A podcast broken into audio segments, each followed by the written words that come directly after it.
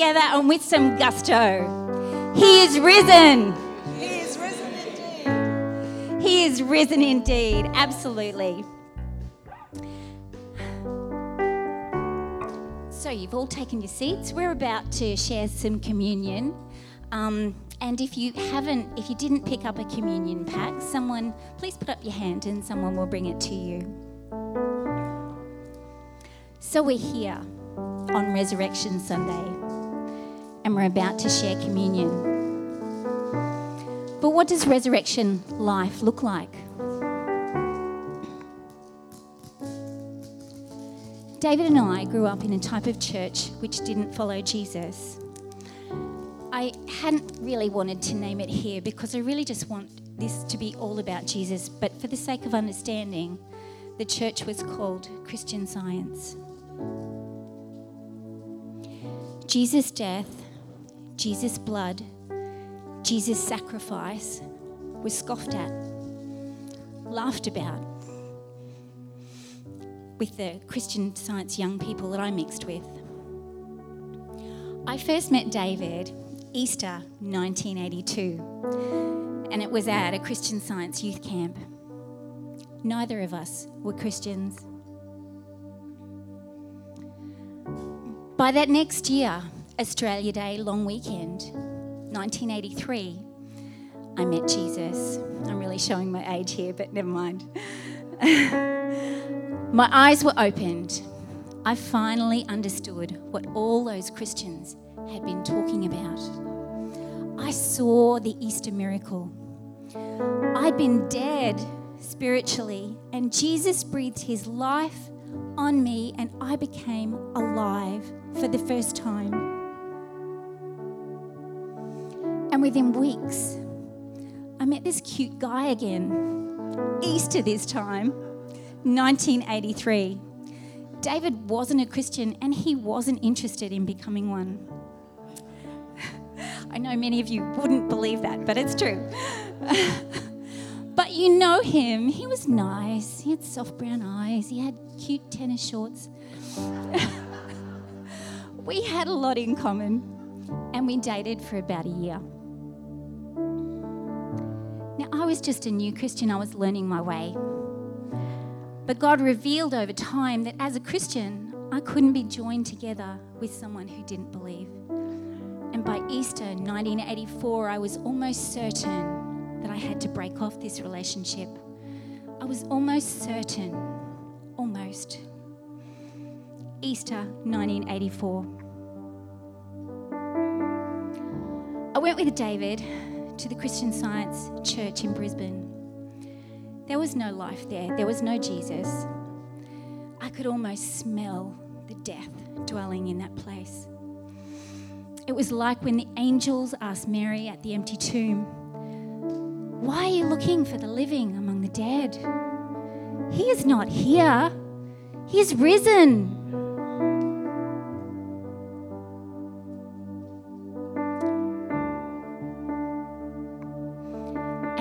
Moment, right then, I knew I had no choice. There was no choice. I had to choose Jesus. And I lay down in my heart on the altar this man who I loved. Now, I don't know what our story would have been had we tried to make it without Jesus in our lives. I suspect not good. I do know for certain that choice, that victory was a building block, a foundation that gave the enabling to meet other life challenges what does resurrection life look like? Easter 1986. I think that was David's first Easter as a Christian. I wasn't really around then, but he got miraculously saved. The man I knew with no desire for God transitioned to a man who wanted to talk about nothing else. The tears that you see are not raw emotion, but they are Holy Spirit anointing, evident from the very time that David was baptized in the Holy Spirit, the tears come. What does resurrection life look like? Easter 1991, our firstborn son, just home from hospital, having almost died at birth. The worst case the pediatrician had seen in four years. He was home by that Easter, completely well. What does resurrection life look like?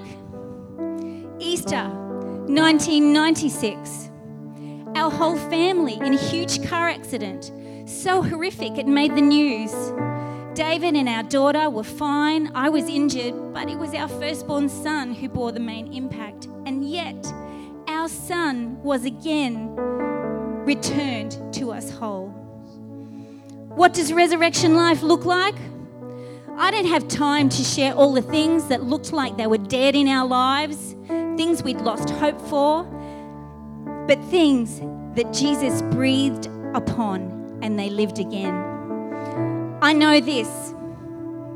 I know this. Jesus laid down his life, he completed the work, he rose again, and as we follow, so he breathes his life on us, and his life, it's his life that makes us whole. This is what resurrection life looks like. Let's pray. Father, we come before you this Resurrection Sunday. We remember your body and your blood. We remember the thorns pressed deep, the nails searing your hands and your feet. We remember the veil torn in two. We remember you giving us free access to you into the most holy place. We remember the empty tomb. We remember you, our living Lord, our King of Kings, and we thank you, Lord. Let's take and eat. Thank you, Lord, for your body.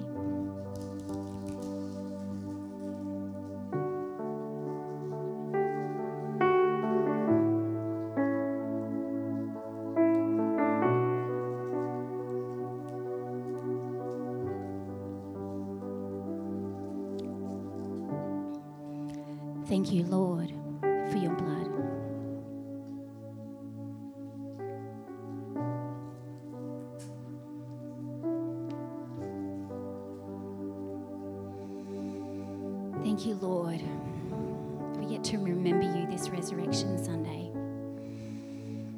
Lord God, and not just remember you today, but Lord, we thank you that you're infusing our life each and every day with the power of your Holy Spirit. We thank you in Jesus' name. Well, welcome to Emerge Church Redcliffe this morning. It's great to have you with us today. And it's fantastic that we're not in lockdown and we're able to be here in person. Woohoo! That's awesome. Well, we have to wear these masks, but it's a small price to pay. We're here together. Now, welcome our regular family and welcome if you're new here. Cafe isn't open today, but free teas and coffees, and we'd love to have you join us. And a special welcome to my daughter in law to be's mum and sister. It's wonderful to have you with us here today as our families are joining together. It's great. Yeah, yeah, big clap. Now, is there anyone else new here today? Steve from Esperance. That's pretty cool. Welcome, Steve and Esther. It's lovely to have you with us as well. Now, we'd love you have, have, to have you stay. There's some free teas and coffees. Um, unfortunately, not the real ones, but free teas and coffees. Um, and we'd love to have you join with us um, for morning tea after the service. Um, and if you can't stay, you can always find out what's going on at emergechurch.life on Facebook and Instagram. I can say those words. now, we've got a few announcements. Um, something amazing is coming. It's our Emerge Church Amazing Race for Young Adults. It's not a license to speed, but it's it's uh, for good times with friends, uh, fun, and great prizes. Again, not a license to speed. But Saturday, 17th of April, 1 p.m. Register at emergechurch.life. And something else amazing is coming. Our amazing Pastor Nina is holding a Holy Spirit baptism night Tuesday, the 13th of April, 7:30 p.m. here at Redcliffe with Pastor Nina, and I expect Pastor David will be here as well. And what too can bring more of the Holy Spirit to people's lives. So don't miss out um, on that one. And again, amazing Pastor Nina. Uh, this is the Pastor Nina show. Um, she doesn't stop there. Pastor Nina is hosting another way for women to connect with each other, and that's Women's Coffee Connect at Redcliffe Coffee Club. That's starting Thursday, the 15th of April. I think the date on the slide is right. No, wrong. All right, I'm a little confused. Let's go with 14th of April. um, check online for the details. 9:30 a.m. Uh, coffee and devotions with Pastor Nina. How could you miss out on that? Now, thank you for your always generous giving. Uh, you are a generous people, and I pray that as you have sown into God's kingdom, so you shall reap all the good that He has for you. And we've got all the new fandangled ways that you can give up on the slide uh, cash or card at the information desk, online at emergechurch.life, and text or transfer. Thank you, church. Now, I did mention in communion that David wasn't interested in becoming a Christian. Now, that was true at that time, but wow, I can tell you, when he did, when he was filled with the Holy Spirit, you could not hold him down. He was hit with a Holy Spirit passion like no one I know. So let's give a great big warm welcome to Pastor David as he comes to share God's word.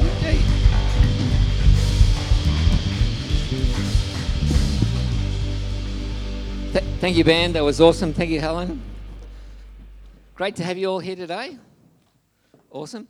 I'm going to have to vet Helen's communion. I'm going to have to go through them before, just to uh, just to edit them and uh, just take out take out any inappropriate things. I think talking about tennis shorts and goodness knows whatever else. I don't know. There you go.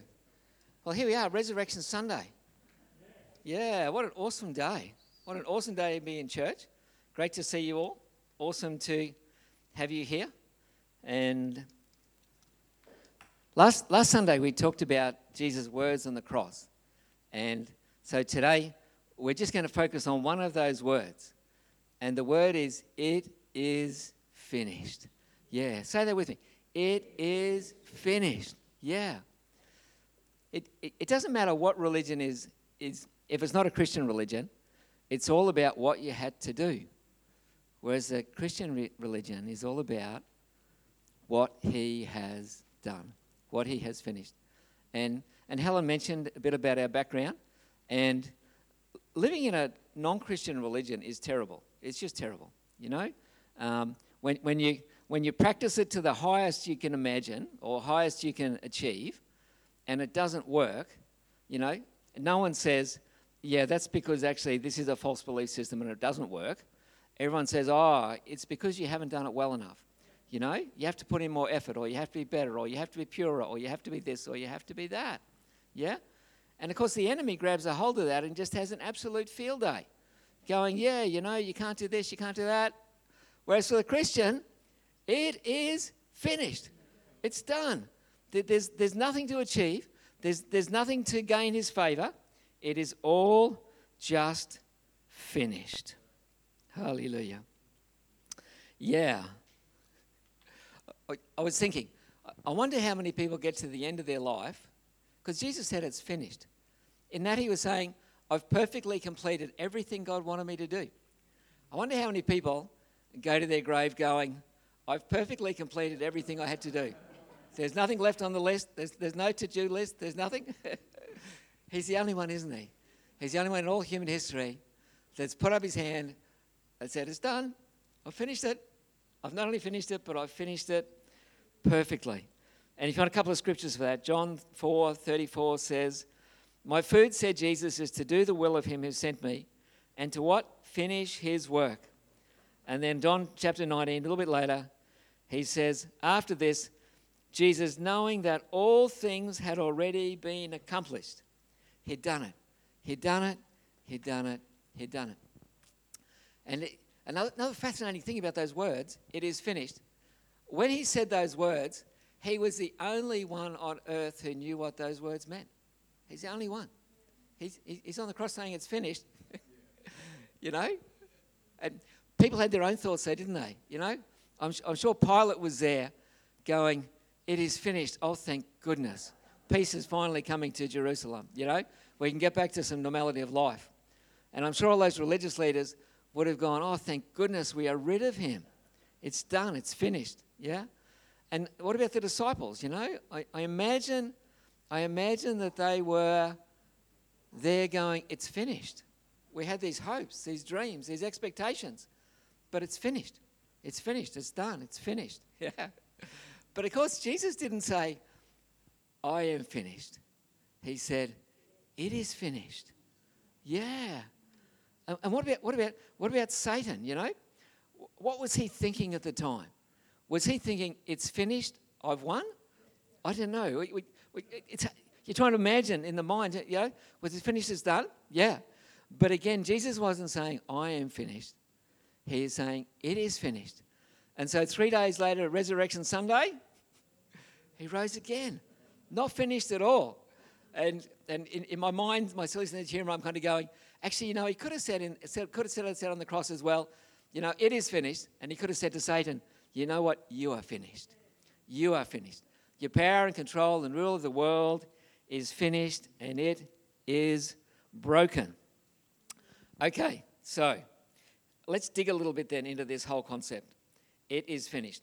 Um, so in our English, we have those three words, whereas in the original text, in the Greek, they had a single word, and it's,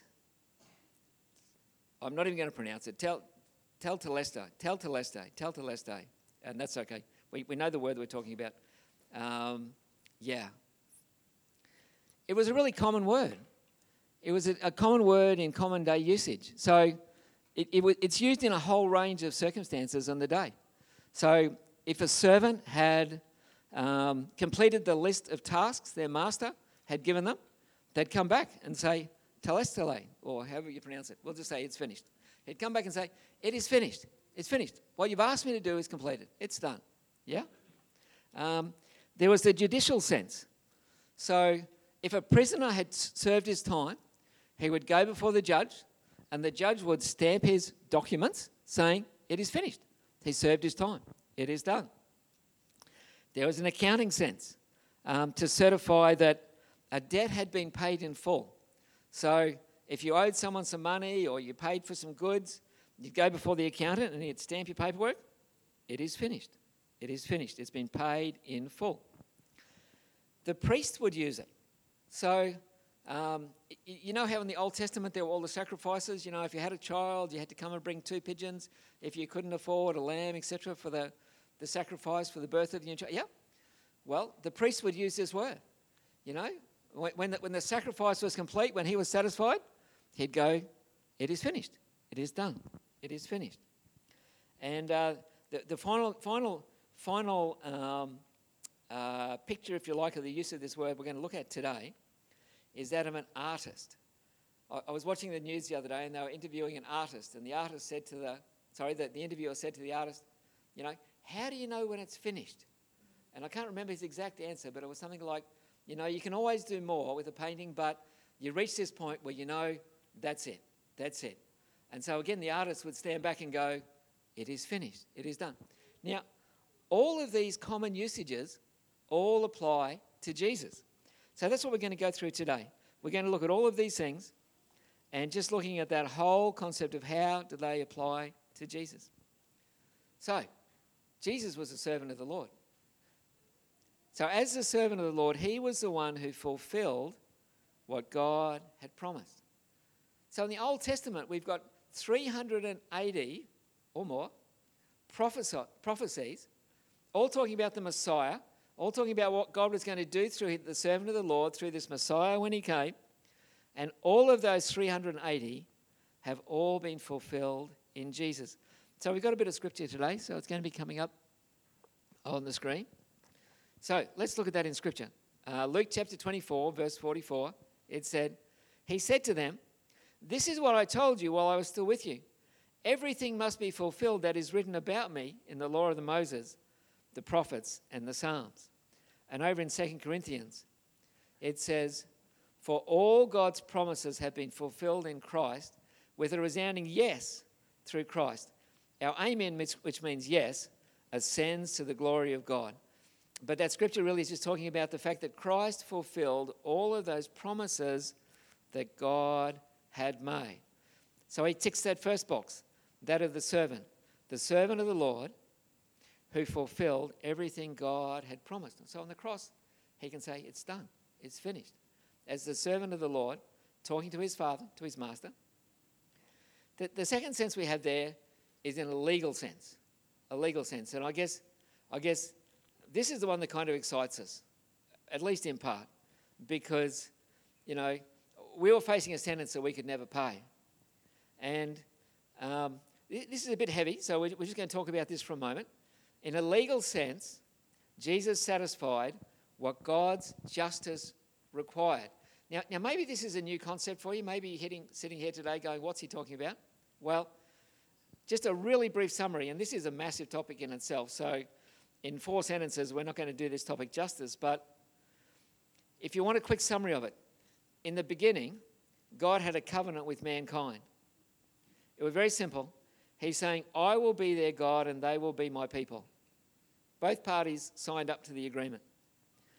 The problem was mankind was unfaithful in keeping their part of the promise. We know that. We know that story. Yeah?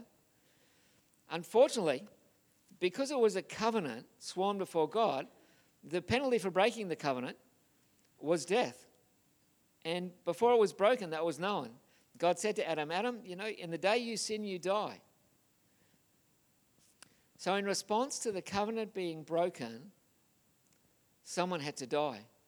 But of course, we know that it was God Himself who said, Well, if someone's got to die, if someone's got to pay the price, then that's going to be me. So, in that, Jesus came and satisfied what God's justice required.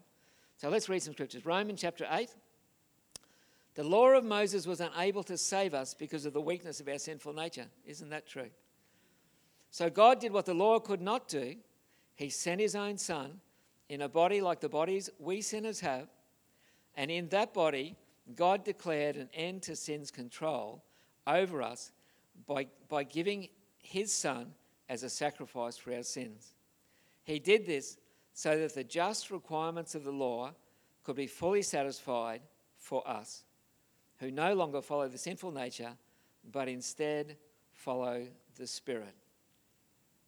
So God's justice demanded accountability, and in Jesus, that is fully satisfied. If you want another scripture for that, Romans chapter 5 says, Consequently, just as one trespass resulted in condemnation for all people, so also one act, one righteous act, just resulted in justification for the life of all people.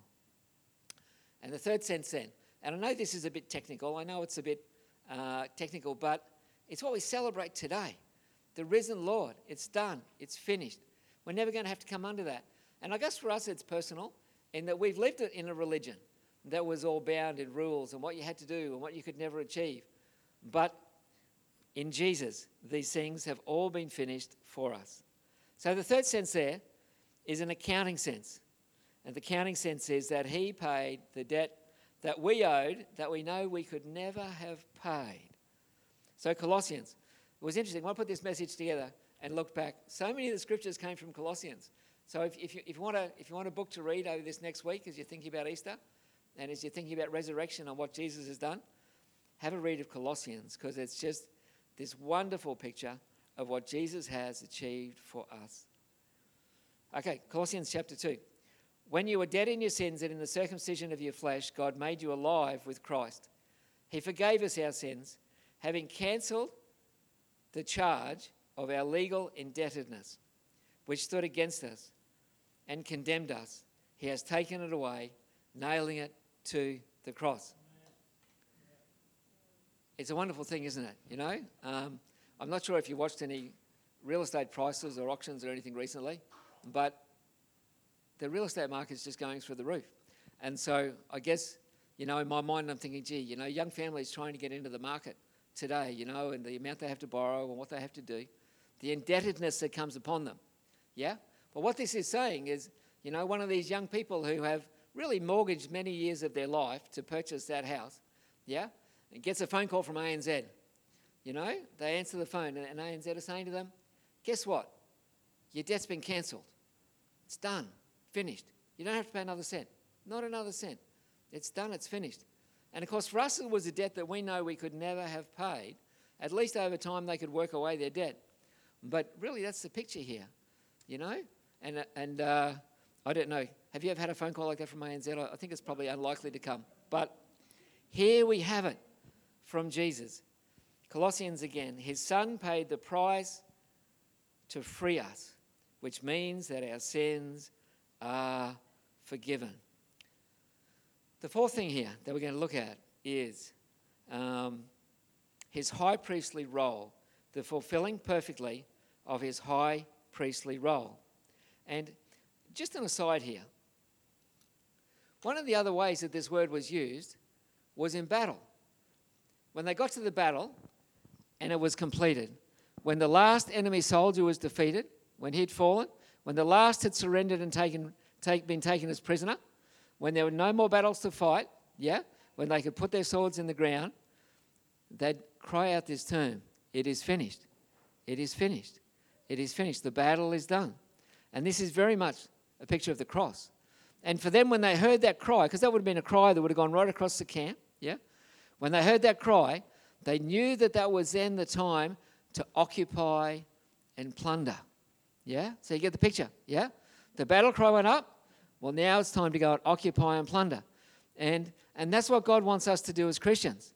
You know, anywhere where the enemy has had that hold in our life, yeah? we can sound this cry. Yeah, it is finished. Yeah? So we're not in the season of the battle. Jesus did that on the cross. We're in the season of the occupy and plunder. Yeah, so let's occupy and plunder. So, in that sense, let's, let's then look at these next two. Jesus' perfect sacrifice, because we're talking about his, his completely fulfilling, finishing the work of the high priestly role. Jesus' perfect sacrifice defeated the power of sin and death. I'll read that again. Jesus' perfect sacrifice defeated, defeated the power of sin and death. Let's read. For the sin of this one man, Adam, caused death to rule over many. But even greater is God's wonderful grace and his gift of righteousness for all who receive it. We live in triumph over sin and death through this one man, Jesus Christ. And in Hebrews, because God's children are human beings made of flesh and blood, the Son also became flesh and blood. Not only as a human being, for only as a human being could he die, and only by dying could he break the power of the devil who had the power of death. Only in this way could he set free all who have lived their lives as a slave to fear and dying. Yeah. And the second part of this, which is really, really cool, is he destroyed Satan's power over us. He destroyed Satan's power over us. It is finished. It is done. It is complete. Again in Colossians, he has rescued us from the domain of darkness and brought us into the kingdom of the Son he loves. And my, my, my current favourite scripture, I've got a few, but my current favourite scripture is again in Colossians. And it just simply says, I am hid with Christ in God. Yeah? The, the enemy can't get me. The enemy can't get me. I am hid with Christ in God. That's, that's a pretty good person to be sitting alongside, isn't it? Yeah, pretty, pretty, pretty powerful warrior there. Yeah. I am hid with Christ in God. And if you want another one then for disarming the spiritual rulers, Colossians chapter 2. In this way, he disarmed the spiritual rulers and authorities. He shamed them publicly by his victory over them on the cross. And the final one, the final one, and I, I love this one. Like a great artist, he painted for us the perfect picture of the Father. Yeah. We know that's true, don't we? We know that when Jesus was on earth, he would say things like, I don't do anything. I don't do anything of my own. I simply do what my Father wants me to do. In fact, I don't say anything that's my own. I'm simply saying what the Father wants me to say. And it's really only in the Garden of Gethsemane where you see any separation from that at all. Where, where Jesus, um, if you like, um, uh, shows his own personality, his own identity in it, saying, Really, Lord? really, Lord? You know, all the rest of the time you don't even see him. He's just doing the Father's work. And it's, it's, it's like the work of a great master, yeah? Where he's painted this masterpiece. And then Jesus stands back and says, It is finished. Lord, I couldn't have done any better. You know, there's nothing to add to this picture. The picture is complete. The picture of you is complete. It is glorious. And really, he's signing it saying, you know, if people can't read the Gospels and get it, then they're not going to get it. Because there's no higher, there's no higher revelation. And of course, through the cross, it's a revelation of God's love for us, His work for us, and His work in us. Yeah. So, so I know this has all been a bit technical today as we've been looking at uh, this picture of the cross. But, but one thing we're doing here is we're laying a foundation. We're laying a foundation. You know, God, God wants to do a work in Redcliffe. He wants to do a work in this church. And it's, it's, it's, a, it's, a, it's a season between seasons. You know, we've had a great season, which is great. And there have been awesome, you know, churches like Hillsong that have done mighty things, all those things. But we've come into this hiatus. We've come into this lull, you know, where that last season's kind of come to a close and a new season is opening up. So I believe God's just getting us to lay again a fresh foundation of these things. And the foundation we're laying today is that it is finished. So I don't know. You, talk to me later if this is not you, but maybe it's because we came out of a religion that was all based around what you had to do. But this has been such a challenge for me as a Christian, not to strive, not to get caught up in the doing. And so I've probably been a Christian since what, 86, so what's that, 35 years? Yeah? But it's still a challenge. I still, I still find God tapping me on the shoulder, going, Stop it. You're striving. Stop it. You're striving. Yeah? Now, is that just me? Does anyone else? Does anyone else? But yeah? Okay, so, so, okay, so I'm not alone. So the three of us over this side also battle with that issue. Yeah. And so today, today, let's just determine in our heart afresh that when he taps us on the shoulder and he says, Stop striving. uh, I'll tell you one quick funny story. We've got plenty of time. Um, you, you, know, you know that scripture, be still and know that I am God? Yeah? Well, um, Helen had this really nice um, uh, New American Standard version of the Bible. And it was a lovely Bible. It was just, just nice. It's just, the wording of it was just great. It was just one of those Bibles you could really get into and just love. And I might, have, I might even have had it at work one day. I can't remember.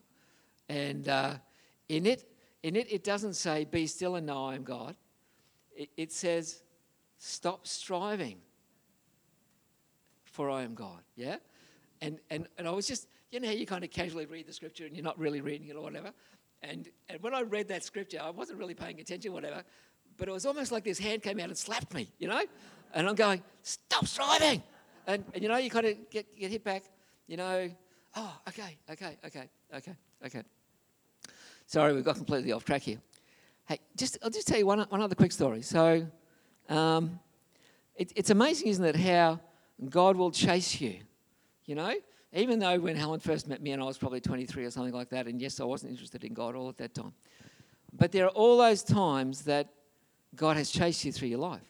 And when I first heard that scripture, stop striving, and God still speaks to, to me today. So I don't know, maybe I'm a bit deaf. I don't know. Or maybe maybe it's just maybe it's just maybe it's just how I'm wired and you know, maybe it's just something that God really wants, yeah? But the the very first time I heard the voice of God, he spoke that scripture to me. Yeah. And um, th- the story was I would have been about, um, I don't know, probably 10 years old. And um, it was a hand me down, so it was a second hand. But I was given this really nice cricket bat. and a, and a, and a leather case ball. Now, I'd never had a leather case ball before. Now, you guys are all sitting here going, oh, that stuff's all run of the mill today. Why would that be special? But, but, but a long, long time ago when I was 10, for me, that was special. And, and who remembers the Terry Armour cricket bats? Yeah, okay. So Tony up the front. They're pretty special, hey. So it was a Terry Armour cricket bat with a leather case ball, yeah? So I thought I was pretty cool. The neighbourhood kids came over, you know, to play, and I was showing off. And um, they, one, of the, one of them bowled this ball down, and I did this big, you know, cover drive, whatever. And not that I was a brilliant cricketer or whatever, but this ball disappeared into the bush next door. And it was like all those ferny things, and it was really thick. And, you know, this was the first time we'd used this cricket ball and bat. And so I was pretty cut, you know. We searched that garden, couldn't find it. And it was the next day or the day after, I was still searching for this ball. And I just reached the point of frustration. Couldn't find it, couldn't find it, couldn't find it, couldn't find it, couldn't find it. And uh, I was just sitting there, more frustrated than anything. And I just hear this voice. It wasn't an audible voice. I just hear this thing in my heart Be still and know that I am God. Yeah? So here's this little 10 year old in a non Christian home. Yeah? Yeah? And I parted the bushes in front of me, and there's this cricket ball sitting right there. Yeah, yeah. And so that was the first time. Yeah. so I'm not the only one that God's saying to today, I don't believe. Be still and know that I am God. It is finished, it is done. You can never add anything to it, you're never going to change it. The de- devil is defeated. It doesn't matter how loud he roars. It doesn't matter, you know, it doesn't matter how often he reminds you of your sin and all that sort of thing. Sin and death are done. They are defeated. They will never keep us from the presence of God. They will never do any of those things. and uh, I love this next scripture. And um, uh, just for Amy, we've got it out of the Message Bible today. I think that's Amy's favourite one. I'm not sure. But anyway. So let's pop it up there. Yeah. Saving us is all his idea. Whose idea? His. And all his work. Whose work? His. All we have to do is trust him enough to let him do it. It's what? God's gift. It's God's gift from start to finish. Sorry, I'm being a bit cheeky there. I think um, I think, think Amy might have had someone uh, say to her one time that the Message Bible isn't such a Bible doesn't isn't such a fan- fantastic translation, but I love that translation. I just love that. I love that translation of that verse, and it just so encapsulates that whole thing. So, um, if you're new here today, we, we do this. We do this every every every Sunday. We we just um, offer people an opportunity to step into their own relationship with God. It's just what we do.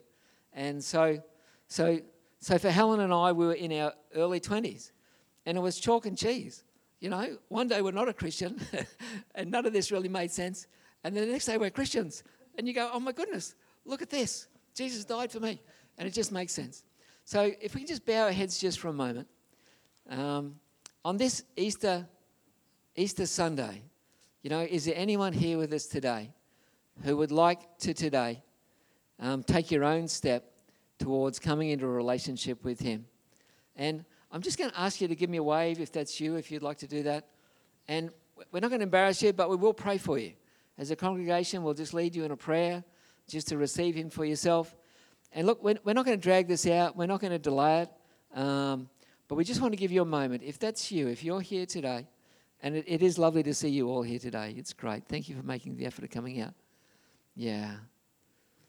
No, that's okay. Look, we're not going to drag it out. But, um, you know, um, we've done some technical stuff today, so I know that's a bit dry, but we're laying a foundation. We're laying a foundation of what He has done. And there's no other foundation other than Jesus that the church can be built on. Yeah. So, so please stay. We'd love you to stay. And uh, we, we, don't have a coffee machine fired up today, but we can get you uh, just a free copy. And we'd love just to take a moment just to hear your story and to get you to, to know you a little bit better